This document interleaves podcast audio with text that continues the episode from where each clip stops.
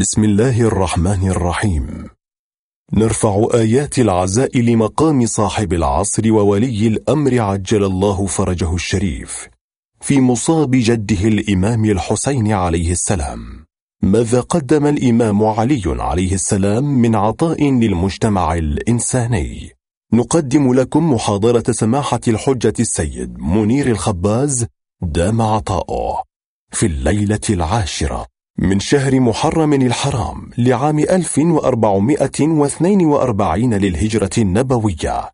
بعنوان الإمام علي عليه السلام. يشارك الحسين عليه السلام في صنع الثورة. وذلك في حسينية السنان بالقطيف. وسلم عليك يا رسول الله. وعلى أهل بيتك. المنتجبين يا ليتنا كنا معكم. فنفوز فوزا عظيما. عظم الله لك الأجر يا رسول الله. عظم الله لك الأجر يا فاطمة الزهراء. عظم الله لك الأجر يا أمير المؤمنين.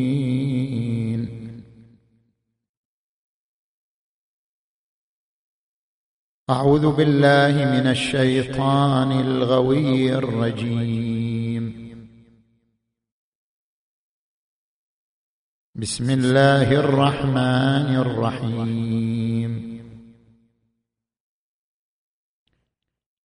يا أيها الذين آمنوا من يرتد منكم عن دينه فسوف يأتي الله بقوم يحبهم ويحبونه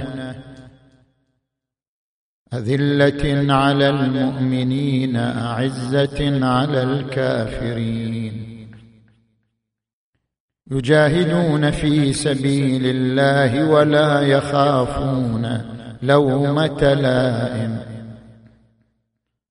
ذلك فضل الله يؤتيه من يشاء. والله واسع عليم. آمنا بالله صدق الله العلي العظيم.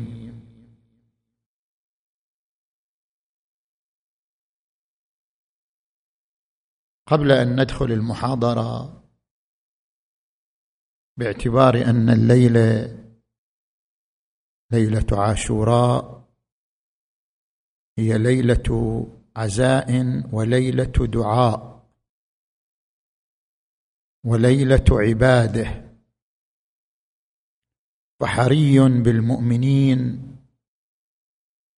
إحياء هذه الليلة بالعزاء وبالعبادة.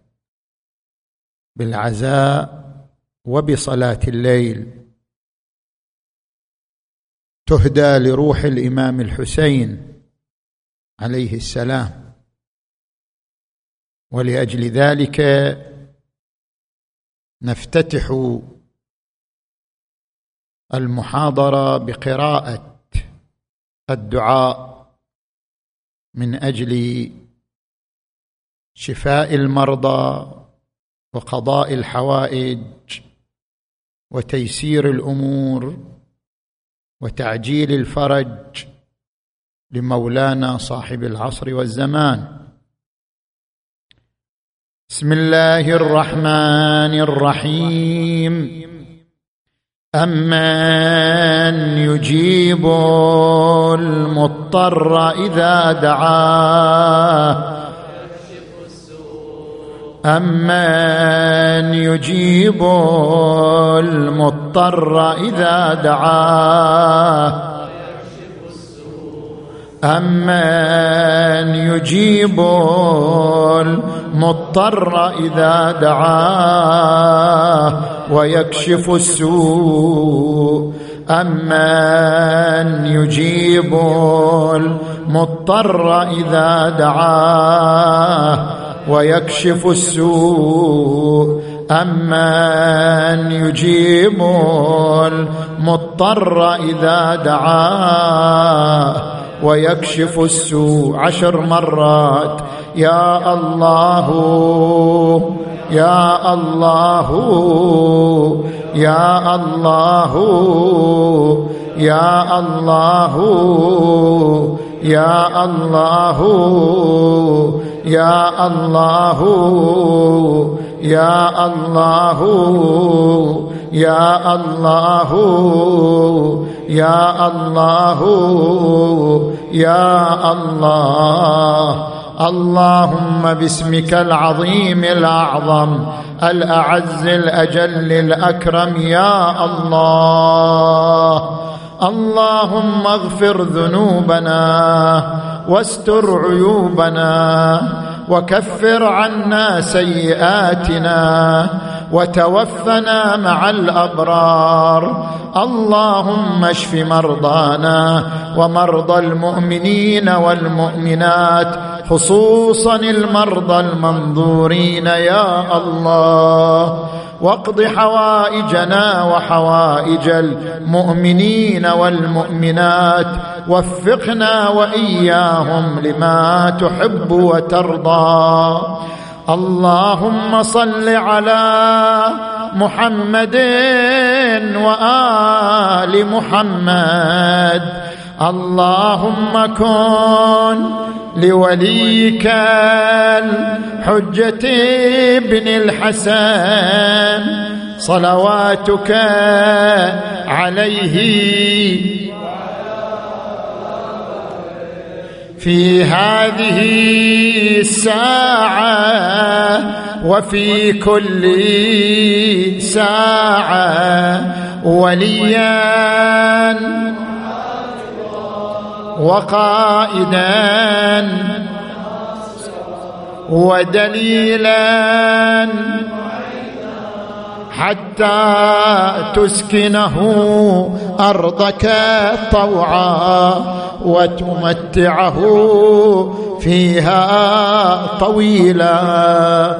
برحمتك يا أرحم الراحمين. نقرأ الفاتحة إلى روح المرحوم. أبي فائز السنان وروح المرحوم الخال عمران أبي جمال وروح أستاذنا الشيخ التبريزي قدس سره نقرأ للجميع الفاتحة. بسم الله الرحمن الرحيم. الحمد لله رب العالمين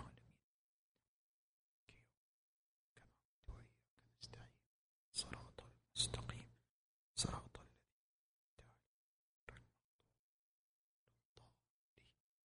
بسم الله الرحمن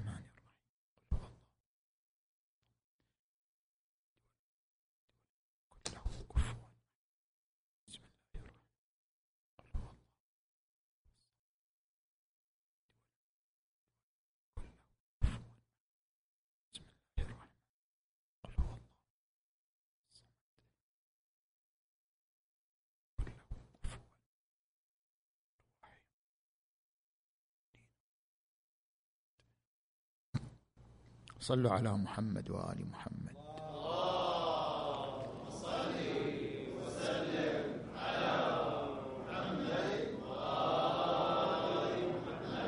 في حديثنا عن المشروع الحسيني الإصلاحي نتناول محورين. المحور الأول في منطلقات المشروع الإصلاحي الحسيني. المنطلق الأول رفع راية الإسلام وإعادة هيبته للوجود. إن الجاهلية ليست مرحلة تاريخية ولدت وانقضت وإنما الجاهلية ظاهرة سلوكية تتكرر وتتجدد بمرور الزمن. ولقد شخص الحسين بن علي عودة الجاهلية من خلال بني أمية حينما تربعوا على عرش السلطة في تلك الفترة. هناك عدة معطيات استنتج الحسين منها عودة الجاهلية على يد بني أمية.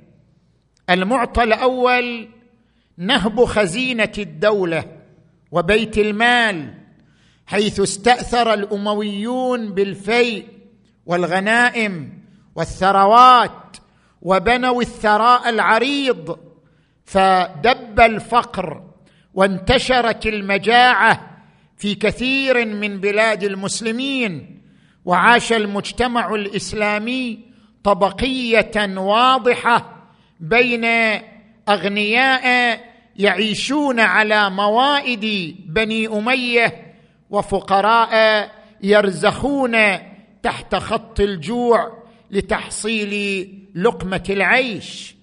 حتى قال سعيد بن العاص كما يروي العقد الفريد إنما السواد أي النخيل بين البصرة والكوفة إنما السواد بستان لنا أو بستان لقريش. المعطى الثاني إشاعة دور إشاعة دور المجون والرقص واللهو في المدينة ومكة المكرمة على يد ولاة بني أمية دون رعاية للقيم والمبادئ. المعطى الثالث أن الأمن انعدم في بلاد المسلمين حيث كثرت الاغتيالات والتصفيات لكل شخص يحتمل منه المعارضة لبني أمية يصفى ويقتل حتى انتشر الذعر والخوف وأصبح الكل يطلب السلامة. والأمن ومما عزز ذلك شراء الضمائر والأديان بأموالهم وثرائهم.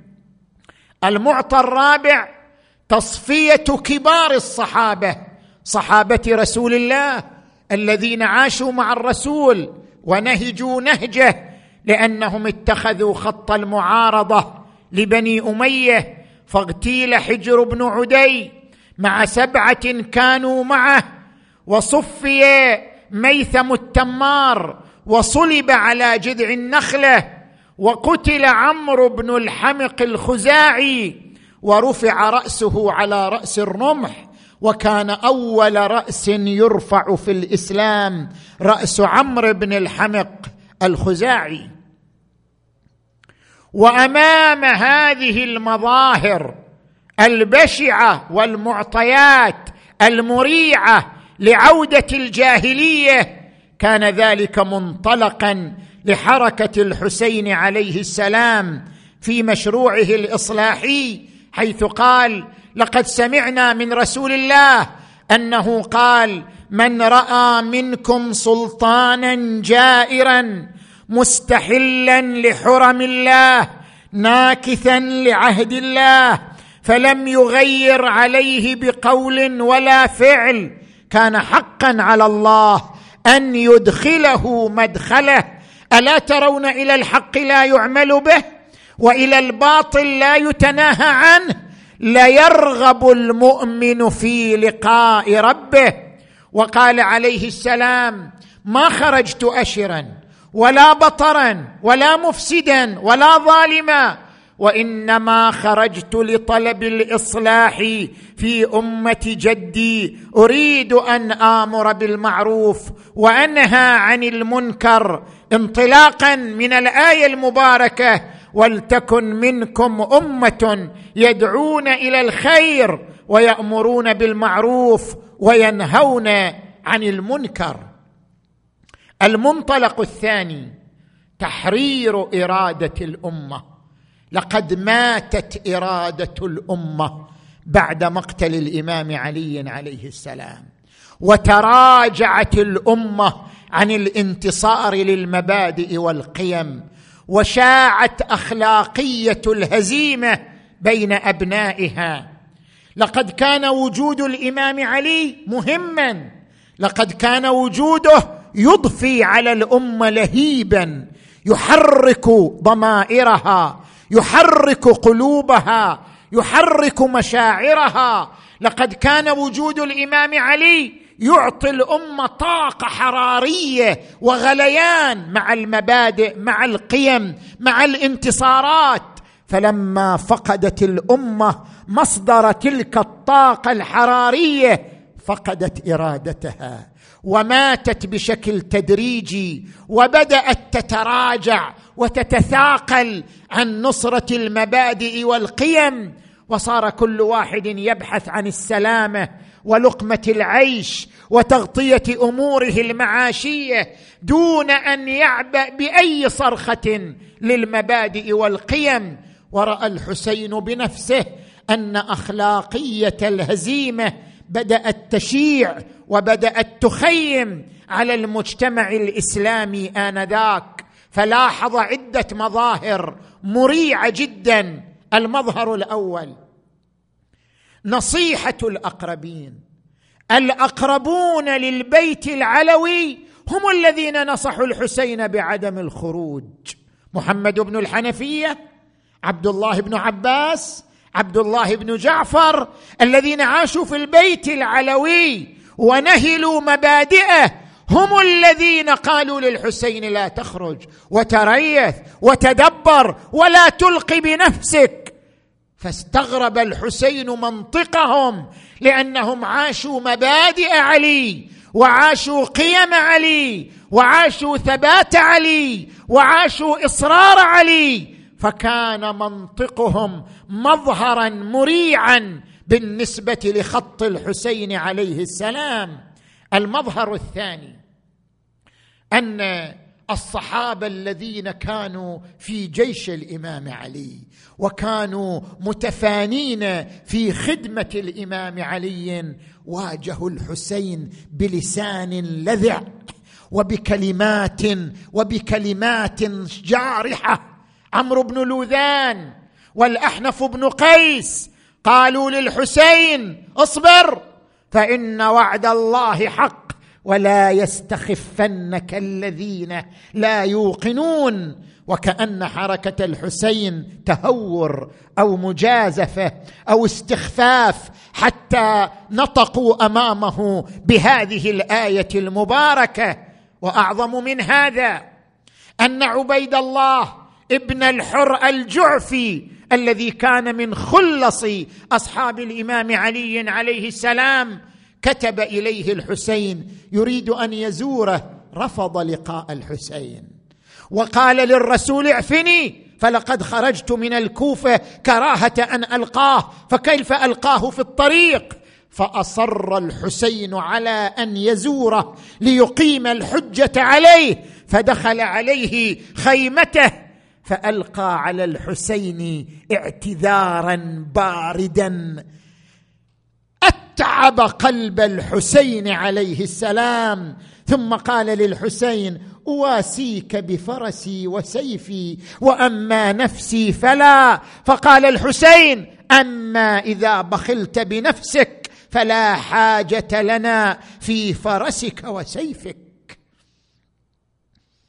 المظهر الثالث تخلي زعماء القبائل.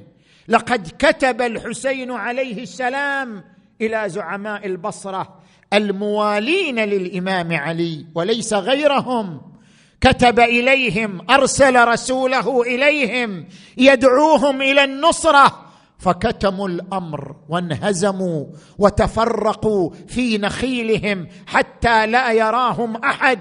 أما المنذر بن الجارود فقام بعمل أفدح أخذ الرسول والكتاب وسلمهما لعبيد الله بن زياد طلبا للسلامة وفرارا بحياته. وقد أزعج الحسين عليه السلام الخبر عندما وصله عن مقتل رسوله على يد أحد أصحابهم ألا وهو المنذر بن الجارود. والمظهر الرابع والخطير ما جرى في الكوفة وهي عاصمة الإمام علي عليه السلام التي سمعت مواعظه ورأت صلاته وشهدت مواقفه ورأت حروبه ومع ذلك هذه العاصمة نفسها يقتل مسلم بن عقيل بمرأ ومسمع من أهلها ويجر هو وهان بن عروة في السوق بمرأ ومسمع بل خرج من هذه المدينة نفسها القبائل تتسابق لقتال الحسين لكي تحصل على الجائزة ولكي تحصل على المال الموعود به. كل هذه المظاهر كشفت أخلاقية الهزيمة التي منيت بها الأمة آنذاك. فرأى الحسين أن المرض مستفحل وأن المرض عميق ولا علاج لهذا المرض إلا التضحية والفداء. ولا علاج لهذا المرض إلا التضحية والفداء. فإن إراقة أغلى دم وأعز دم على الأرض آنذاك هو الكفيل بأن يحرك إرادة الأمة ويوقظ ضميرها ويجعلها تعي من سباتها لتلتفت إلى مبادئها وقيمها. فكان ما كان فما رأى السبط للدين الحنيف شفا إلا إذا دمه في كربلاء سفك. فقال أما والله ألا وإن الدعي ابن الدعي قد ركز بين اثنتين بين السلة والذلة وهيهات منا الذلة. يأبى الله لنا ذلك. ورسوله والمؤمنون وجذور طابت وحجور طهرت وأنوف حمية ونفوس أبية أن تؤثر طاعة اللئام على مصارع الكرام.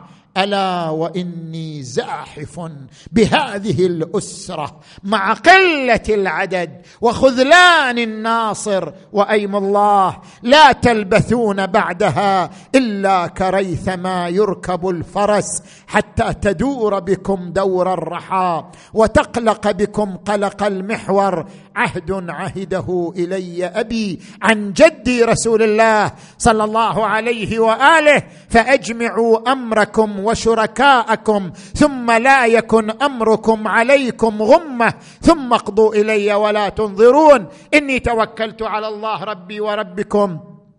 ما من دابة إلا هو آخذ بناصيتها.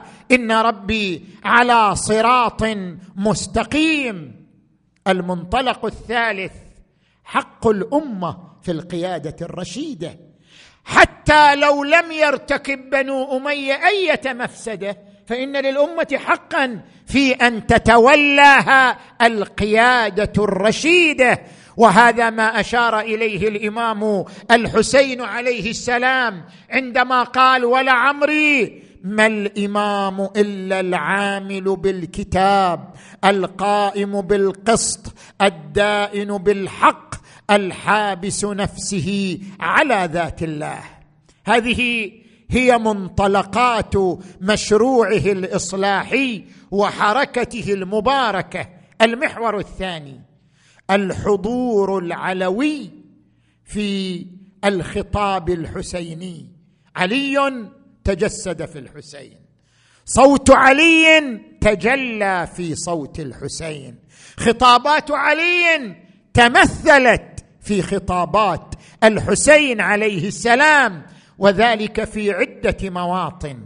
الموطن الأول الانتصار للعدالة.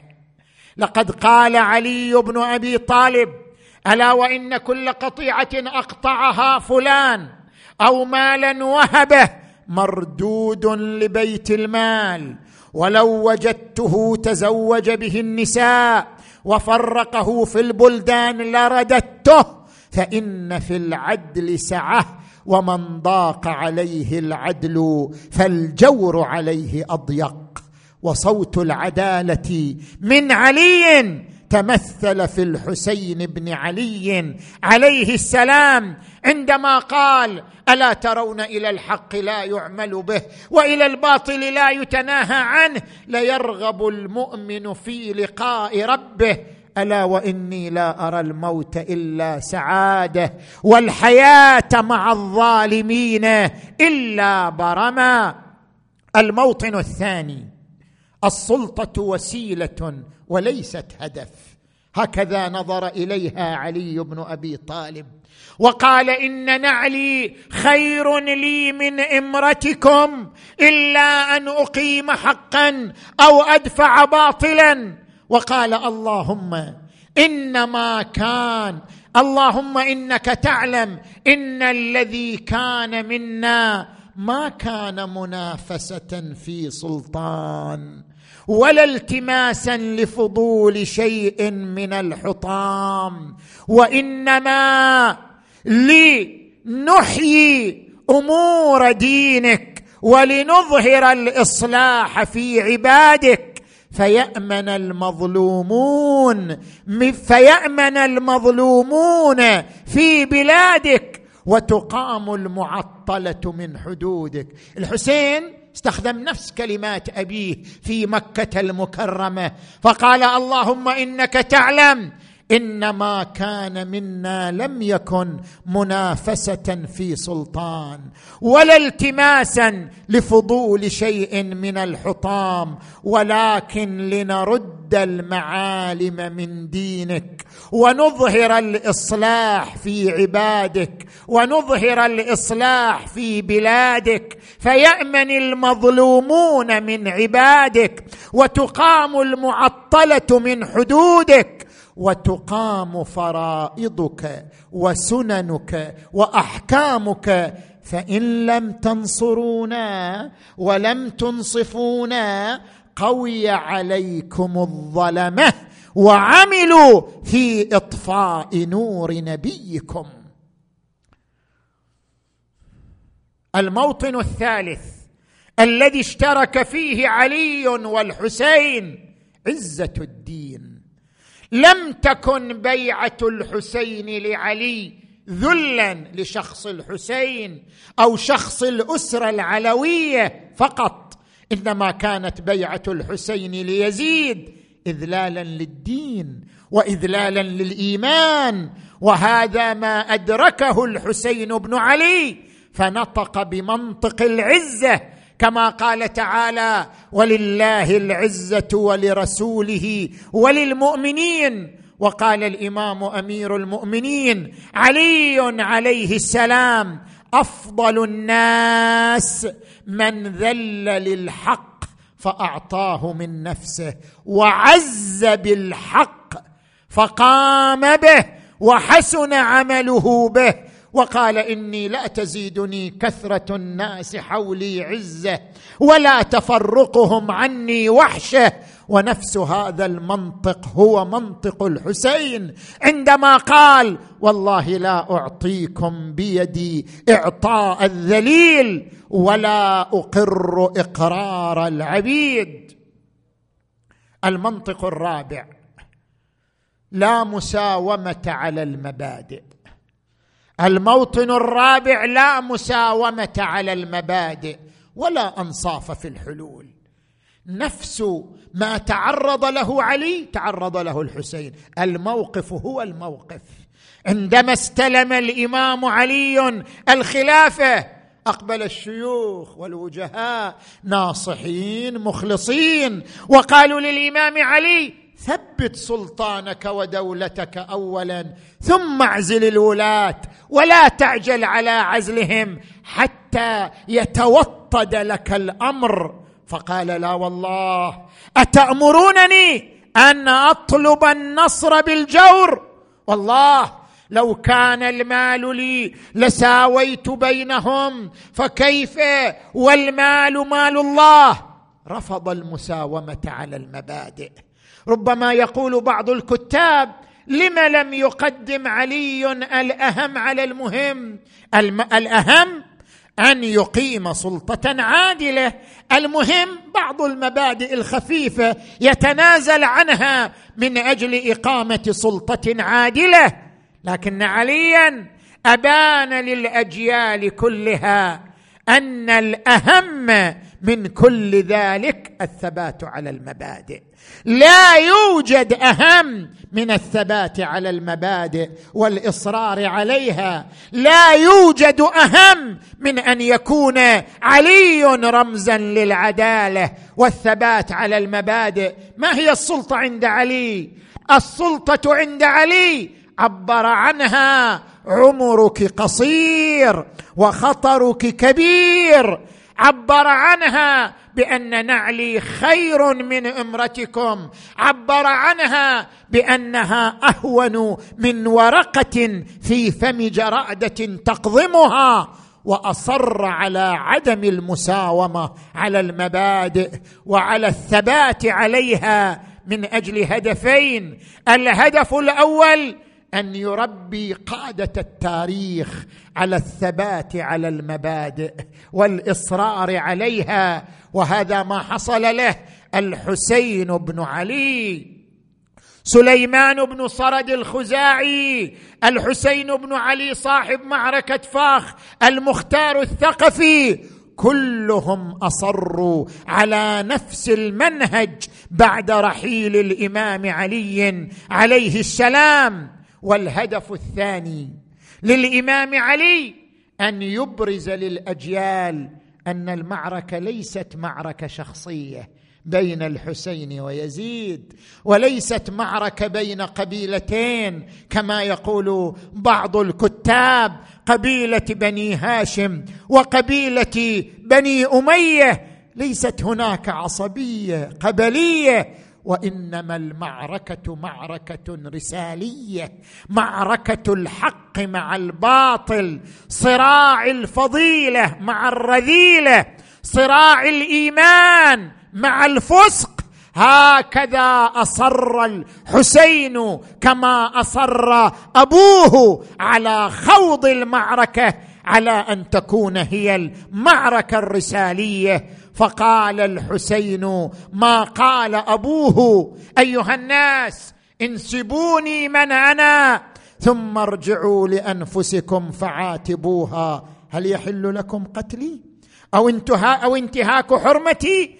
ألست ابن بنت نبيكم وابن وصيه وأول المؤمنين بالله والمصدق برسوله بما جاء به من عند ربه أوليس حمزة سيد الشهداء عمي؟ أوليس جعفر الطيار عمي؟ أولم يبلغكم قول رسول الله صلى الله عليه وآله في وفي أخي الحسن؟ هذان إمامان قاما أو قعدا حسين مني وأنا من حسين. أحب الله من أحب حسينا. حسين سبط من الأسباط. أما في هذا حاجز لكم عن سفك دمي وانتهاك حرمتي فإن كرهتم مقدمي عليكم فدعوني أنصرف إلى مأمني من الأرض.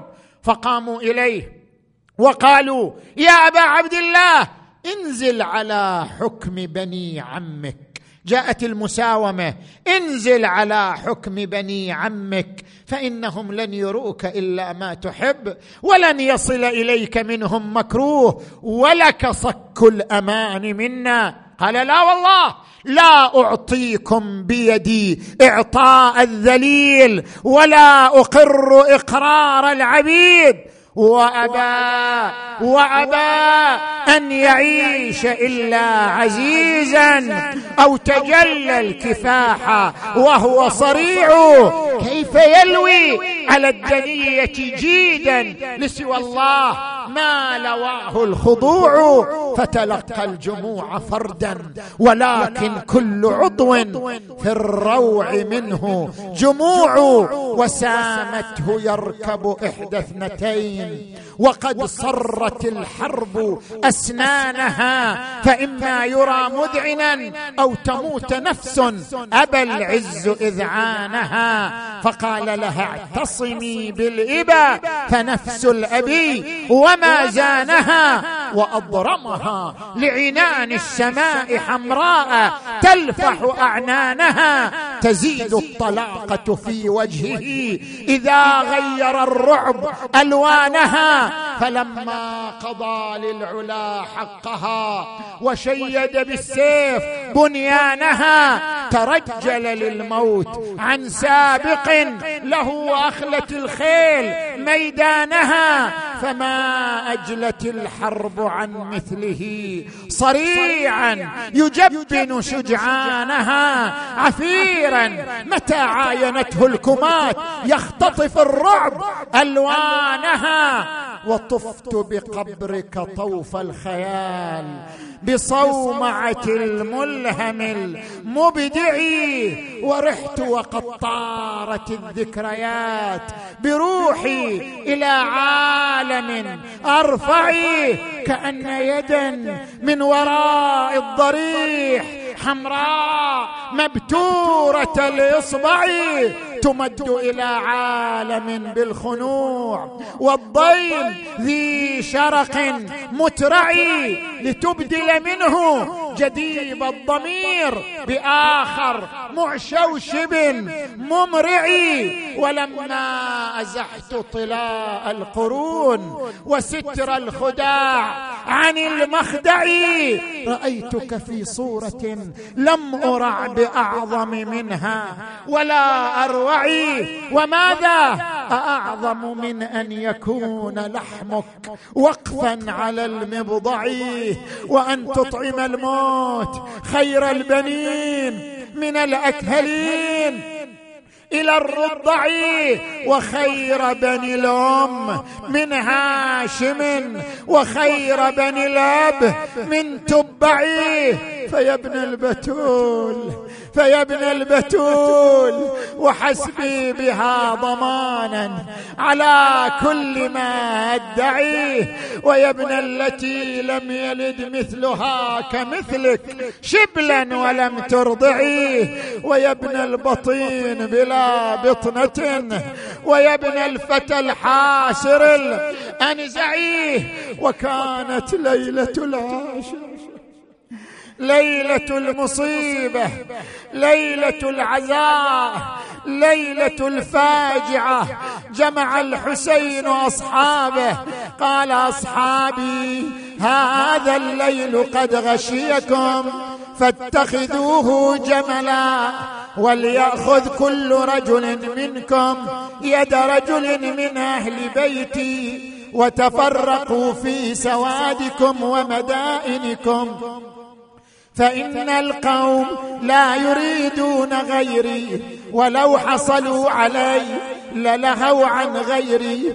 فقام إليه زهير بن القيم قال لا والله لو اقتلوا ثم لو احرق ثم أنشر ثم احرق ثم أنشر. سبعين مرة ما تخليت عن نصرتك يا أبا عبد الله. وقام إليه مسلم بن عوسجة فقال يا أبا عبد الله ماذا نقول لجدك رسول الله يوم القيامة؟ ونحن تخلينا عن ابن بنت نبينا فلا دافعنا عنه بأسيافنا ولا جادلنا عنه بألسنتنا.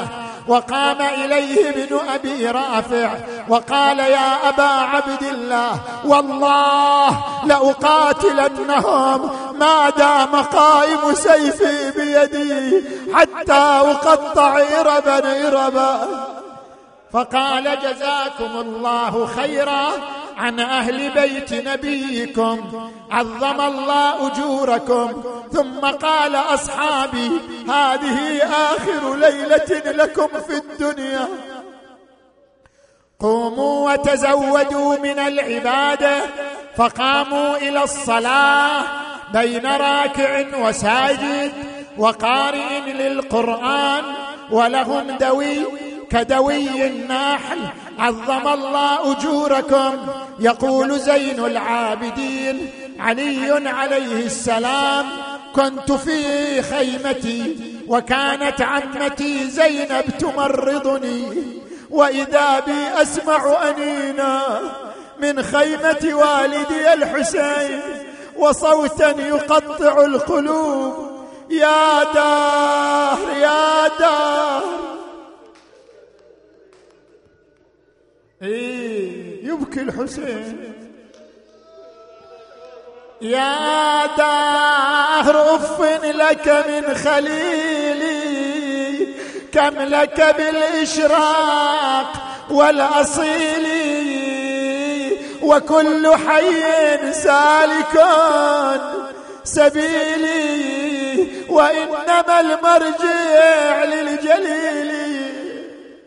فهمت كلامه وخنقتني العبرة لكن عمتي زينب لم تستطع الصبر أقبلت إليه أبا عبد الله قطعت نيات قلبي. أتنعى نفسك بالموت أتغتصب نفسك اغتصابا. ليت السماء أطبقت على الأرض وليت الجبال تدكدكت على السهل ولم أسمع هذا الكلام. قال أخي زينب تعزي بعزاء الله. لقد مات جدي وهو خير مني. ومات أبي وهو خير مني. ومات أخي وهو خير مني. قالت أخي حسين إذا كان ذلك فردنا إلى وطن جدنا. قال هيهات هيهات لو ترك القطا لغفى ونام لا بد من مصرعنا نلاقي. فقامت تلطم وتنادي ومحمدا وعليا وحسنا وحسينا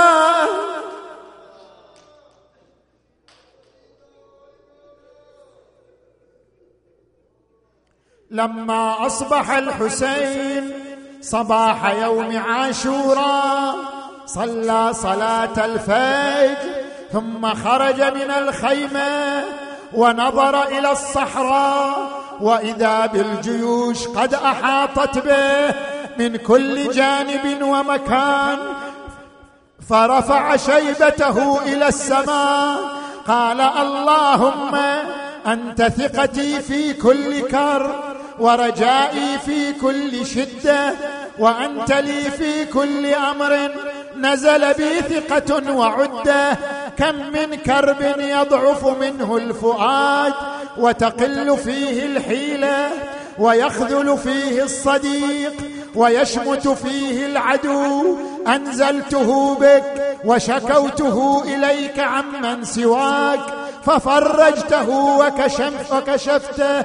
فلك الحمد على كل ذلك ثم قام ونظم جيشه فجعل زهير بن القين على الميمنة وحبيب بن مظاهر على الميسرة وأعطى الراية أخاه أبا الفضل وثبت هو وأهل بيته في القلب وأقبلوا لجيش عمر بن سعد وكانوا قرابة ثلاثين ألف قد ازدحموا لقتال الحسين فخطب الحسين فيهم ووعظهم فلم يجد وعظا وخطب زهير بن القيم ومسلم بن عوسجة فلم يجد وعظهم شيئا بينما الحسين واقف وإذا بالسهام تترى عليه كرش المطار من كل جانب ومكان. فقال الحسين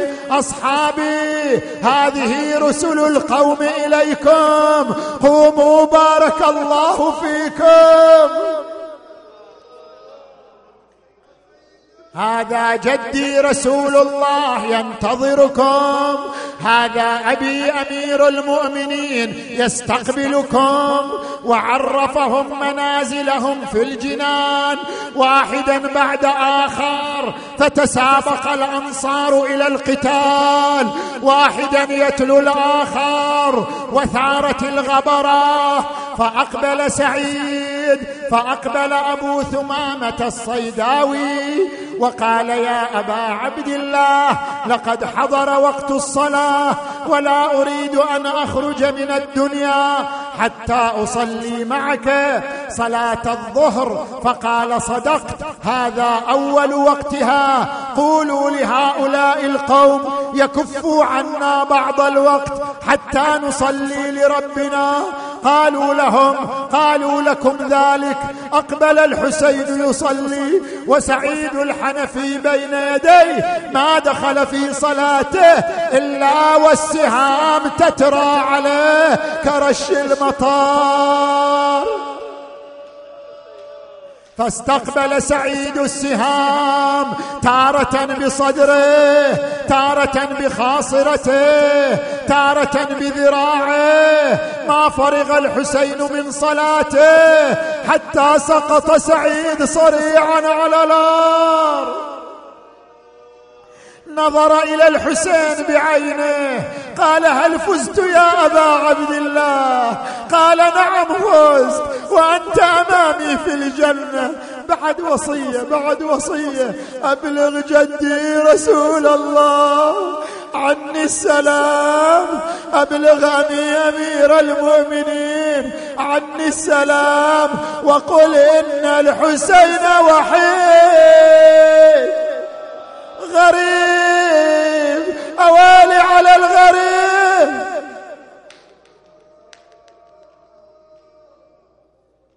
وكان من بين الأنصار وهب بن حباب الكلبي وكان حديث عهد بالزواج فلما أراد المبارزة تعلقت بثيابه زوجته وقالت يا وهب لا تفجعني بشبابك.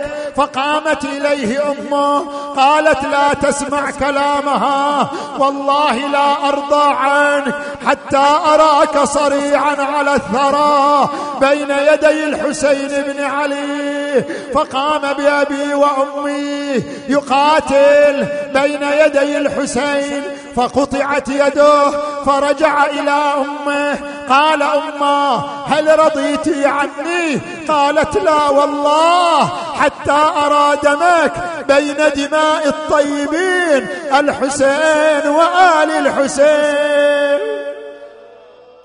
فخرج للقتال مرة أخرى وإذا بزوجته خلفه وهي تحمل عمود الخيمة وتقول يا وهاب قاتل دون الطيبين. قاتل دون الحسين وآل الحسين. قال ما بالك يا أمة الله قبل ساعة تزجرينني عن القتال والآن تدفعينني نحو القتال؟ قالت يا وهب لا تلمني يا وهب لا تلمني واعية الحسين أحرقت قلبي. ماذا قال الحسين؟ ويش قال؟ قالت رأيت الحسين بين الخيام متوكئا على عصاه ينادي أمام الناصر ينصرنا أمام ذاب يذب عنا أمام محامي يحامي عن آل بيت رسول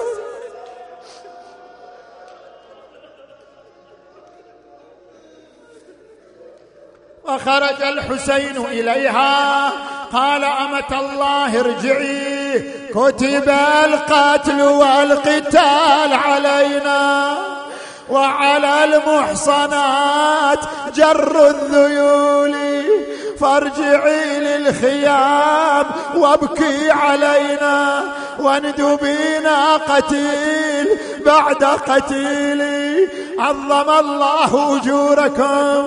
وكان من الأنصار. عبد الله بن جناد الأنصاري. وكان غلاما صغيرا.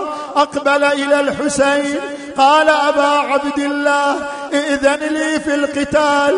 فقال الحسين لأصحابه أصحابي هذا صبي قتل أبوه في المعركة الأولى وأخاف أن أمه تكره قتاله وإذا بالصبي يقول للحسين أبا عبد الله إن أمي إن أمي هي التي أمرتني.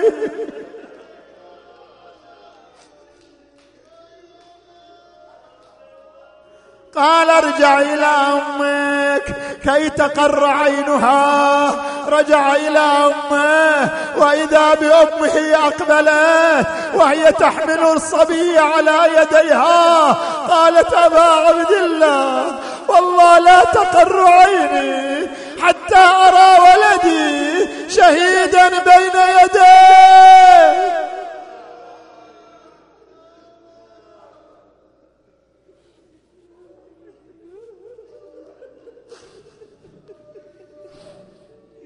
عظم الله أجوركم فارتفعت الغبرة بين الخيام وبين الجيش وما هدأت الغبرة إلا والحسين وحيد. فريد دخل خيمة بني الحسن وجدها خالية. دخل خيمة بني علي وجدها خالية. دخل خيمة بني عقيل وجدها خالية توسط الخيام. بالأمس كانوا معي واليوم قد رح وخلفوني بأرض الطف حي. خرج إلى المعركة نادى أخي عباس ولدي علي ابن أخي قاسم. حبيبي حبيب برير زهير مالي أناديكم فلا تجيبون وأخاطبكم فلا تسمعون أنيام فأوقظكم أم غياب فأرتجيكم أم موتى فأبكي عليكم أحباي لو غير الحمام أصاب. عتبت ولكن ما على الموت. هذا السهم بفادة ثنى وهذا به للنشاب رنة وهذا الخيل صدره رضرض حسينا رجع الحسين للخيمة. قال أخي زينب ناوليني طفلي عبد الله الرضيع حتى استقي له ماء يبل كبده فأتت بالطفل وقد دلع لسانه على صدره. من شدة الظما أخذه بأبي وأمي. ركب فرسه وصل إلى القوم فدعا في القوم يا لله من خطب فضل نبئوني أأنا المذنب أم هذا الرضي؟ انظروه فعليه شبه الهادي الشفي. لا يكن خصمكم جد له في النشأتين. فاختلف القوم هذا يقول اسقوه وهذا يقول اقتلوه فقال عمر بن سعد يا حرملة اقطع نزاع القوم. قال ما أصنع. قال انظر لنحر الرضيع يلوح كالبريق كبريق الفضة. عظم الله أجوركم. بينما الطفل ينتظر الماء والحسين ينظر إليه. وإذا بالسهم وقع في نحره. فذبحه من الأذن إلى الأذن. أخذ الحسين دمه رمى به إلى السماء. فما رجعت منه قطرة. تلاقى حسين دم الطفل بيده. شحال يجتل بحضنه ولده سالوا ترس شافه من وريده وذاب للسما وللقاع ماخر عظم الله الله أجوركم. رجع بالطفل إلى الخيام. تلقته سكينة هل سقيت أخي الرضيع؟ قال أخذيه وانظريه فأخذته وإذا هو مذبوح. من الاذن إلى الاذن صرخت واخاه وحسينا وإماما. عظم الله أجوركم. ثم برز الحسين إلى الأعداء قاتلهم قتالا مستميتا ورجع إلى الخيمات وقد أثخنته الجراح. قال أخي زينب تعالي وشدي جراحاتي. أقبلت إليه العقيلة قالت اكشف عن صدرك. فكشف لها فإذا الضربة على الضربة والطعنة على الطعنة والسهم على السهم صرخت وأخا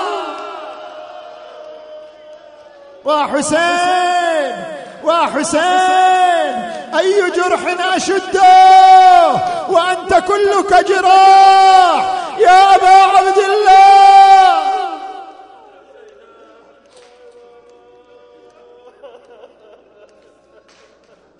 ثم جمع العيال والأطفال في خيمة العليل السجاد. وقال لهم يا بنات علي وفاطمة هذا علي بن الحسين حجة الله. إمام مفترض الطاعة. أطعنا لأمره. انتهينا لنهيه. سرنا على إرادته. ثم التفت إليه. قال بني عليه بني عليه سكن لوعته. بني عليه نشف دمعته بني عليه هد لوعتهن. فإنهن يتامى بعدي. بعد بعد بعد عند أبو علي وصية. لازم تسمعها. وهمس في أذن ولده الشريفه وقال بني وأبلغ شيعتي عني السلام. سلم عليكم سلم عليكم أبو علي. سلم عليكم الحسين. ردوا عليه السلام. الليلة عاشر الليلة. الليلة زيارة الحسين. الليلة الزوار حول قبر الحسين. أريدك ويا الزوار حول قبره. من قلبك من داخل قلبك. السلام عليك. إيه. بعيد أقصى أو قريب أدنى يسمع السلام ويرد الجواب السلام عليك يا أبا. السلام على الحسين وعلى علي. وعلى أولادي وعلى أصحابي السلام عليك يا غريب.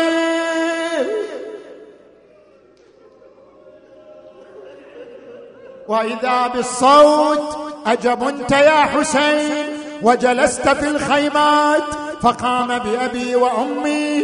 قال أخي زينب اجمعي العيال والأطفال. هذا الوداع الأخير. جمعت العيال والأطفال. نظر إليهم فلم ير حبيبته سكينة. قال أين حبيبتي سكينة؟ أين عزيزتي سكينة؟ قالت لم أجدها. بحثت عنها. قام الحسين يبحث عنها فوجدها خلف الخيام جالسة على حر الرمال في حر الظهيرة تبكي. جلس الحسين عندها بنيه بنيه تعالي ودعيني قالت أبا أبا لا أطيق الوداع لا أطيق الفراق.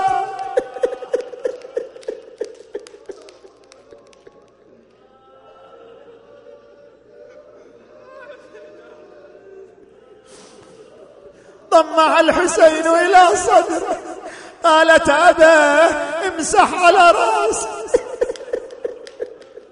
كما تمسح على رؤوس اليتامى فأنا بعد ساعة يتيمة. سيطول بعدي يا سكينة فاعلمي منك البكاء إذا الحمام دهاني. لا تحرقي قلبي بدمعك حسرة.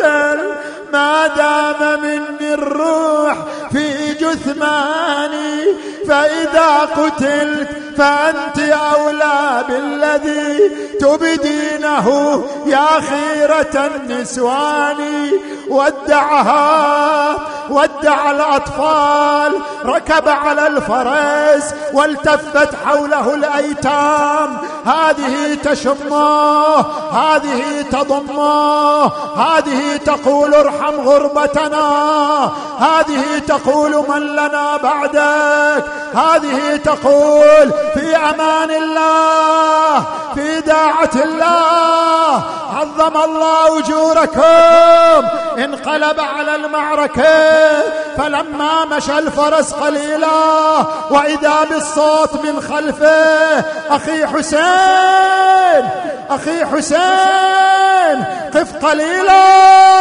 وقف الحسين التفت بوجهه. وإذا بزينب قد لبست ثياب أمها الزهراء. حضرت حضرت. حضرت الزهراء حضرت في كربلاء. ارتعش الحسين لم يستقر. نزل من على فرسه. أخيه أخيه أحرقت قلبي. ماذا تريدين؟ قالت أوصتني أمي عند وفاتها. قالت إذا رأيت ولدي الحسين وحيدا بكربلاء فقبليه في صدره ونحره. قال لماذا صدري ولماذا نحري؟ قالت أما الصدر فهو موطئ الخيول خيول الأعوجية. وأما الناح فهو موضع سيف الشمال.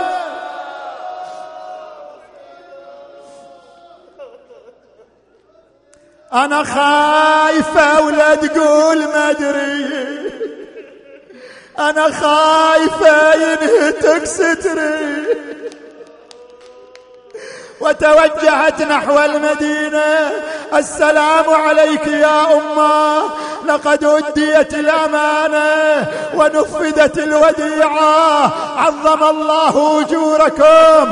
فضمها مولاي ضم الوداع فضمها مولاي ضم الوداع وقال هذا آخر الاجتماع. meşakkatil cem! الوداع الوداع. يا أبا عبد الله. الوداع الوداع. يا ابن رسول الله. الوداع الوداع. يا ابن فاطمة الزهراء. انقلب على القوم. يزمجر فيهم. قتل منهم مقتلة عظيمة. أنا الحسين بن علي. آليت علا أنثني. أحمي عيالات أبي أمضي على دين النبي.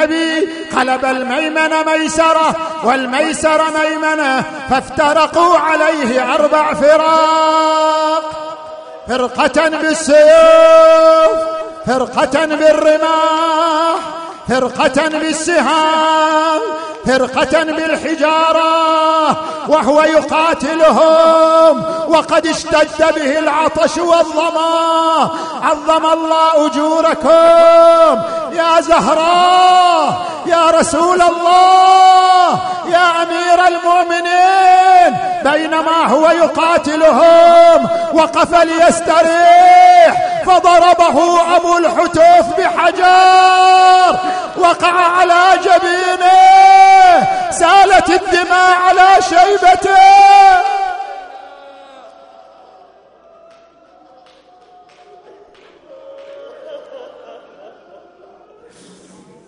وحسين وقف بأبي وأمي يريد أن يمسح الدم فرفع قميصه وإذا بسهم المثلث ذي ثلاث شعاب أقبل ووقع في صدر الحسين. أنا مناد واحد.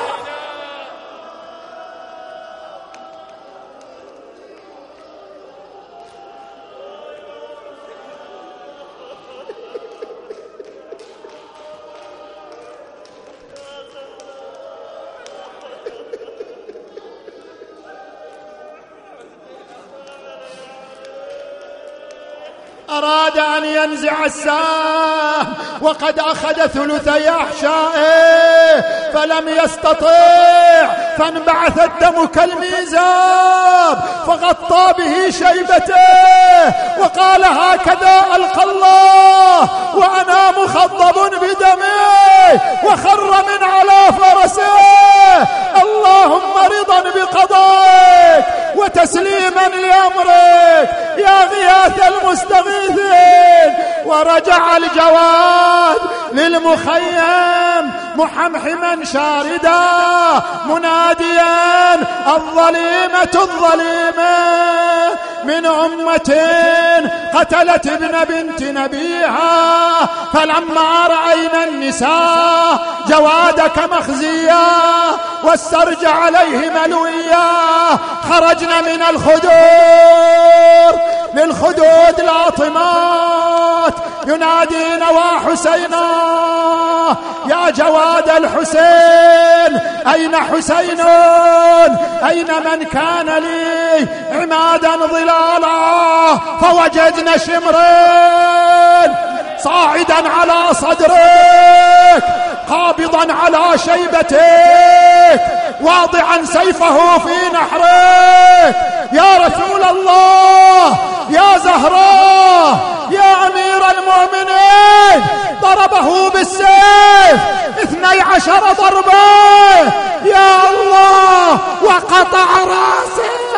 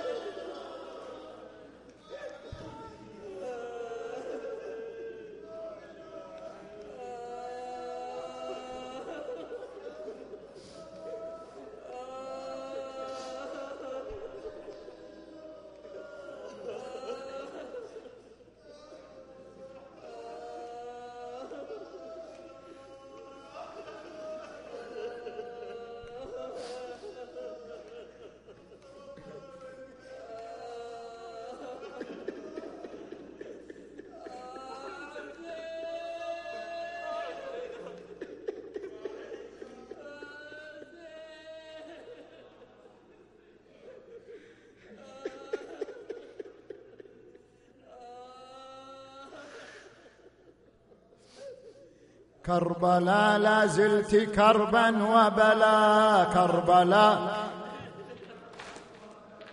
كربلاء لا زلت كربا وبلا. كربلاء لا زلت كربا وبلا. ما لقي عندك آل المصطفى. كربلاء لا زلت كربا وبلا. ما لقي عندك آل المصطفى. كم على تربك لما صرعوا. من دم سال ومن دمع جرى. كربلا لا زلت كربا وبلا. يا صريعا عالج الموت بلا. شد لحيين ولا مد ردا. غسلوه بدم الطعن وما. كفنوه غير بوغاء الثرى. ميت تبكي له فاطمة. وعلي وأبوها ذو العلا.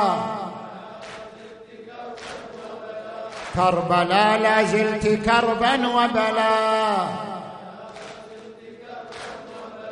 وحسين وحسين وحسين وحسين وحسين وحسين نحن أبناء الحسين نحن أنصار الحسين وحسين وحسين نحن أبناء الحسين نحن أبناء الحسين وحسين و نحن أنصار الحسين. كلنا ننعى الحسين. كلنا نبكي الحسين. كلنا نندب حسين. كلنا نفدي الحسين. كلنا ننعى الحسين.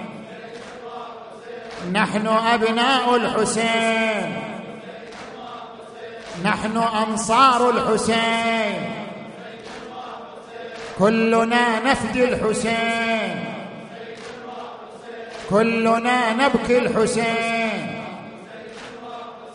كلنا ننعى الحسين. حسين حسين حسين حسين حسين حسين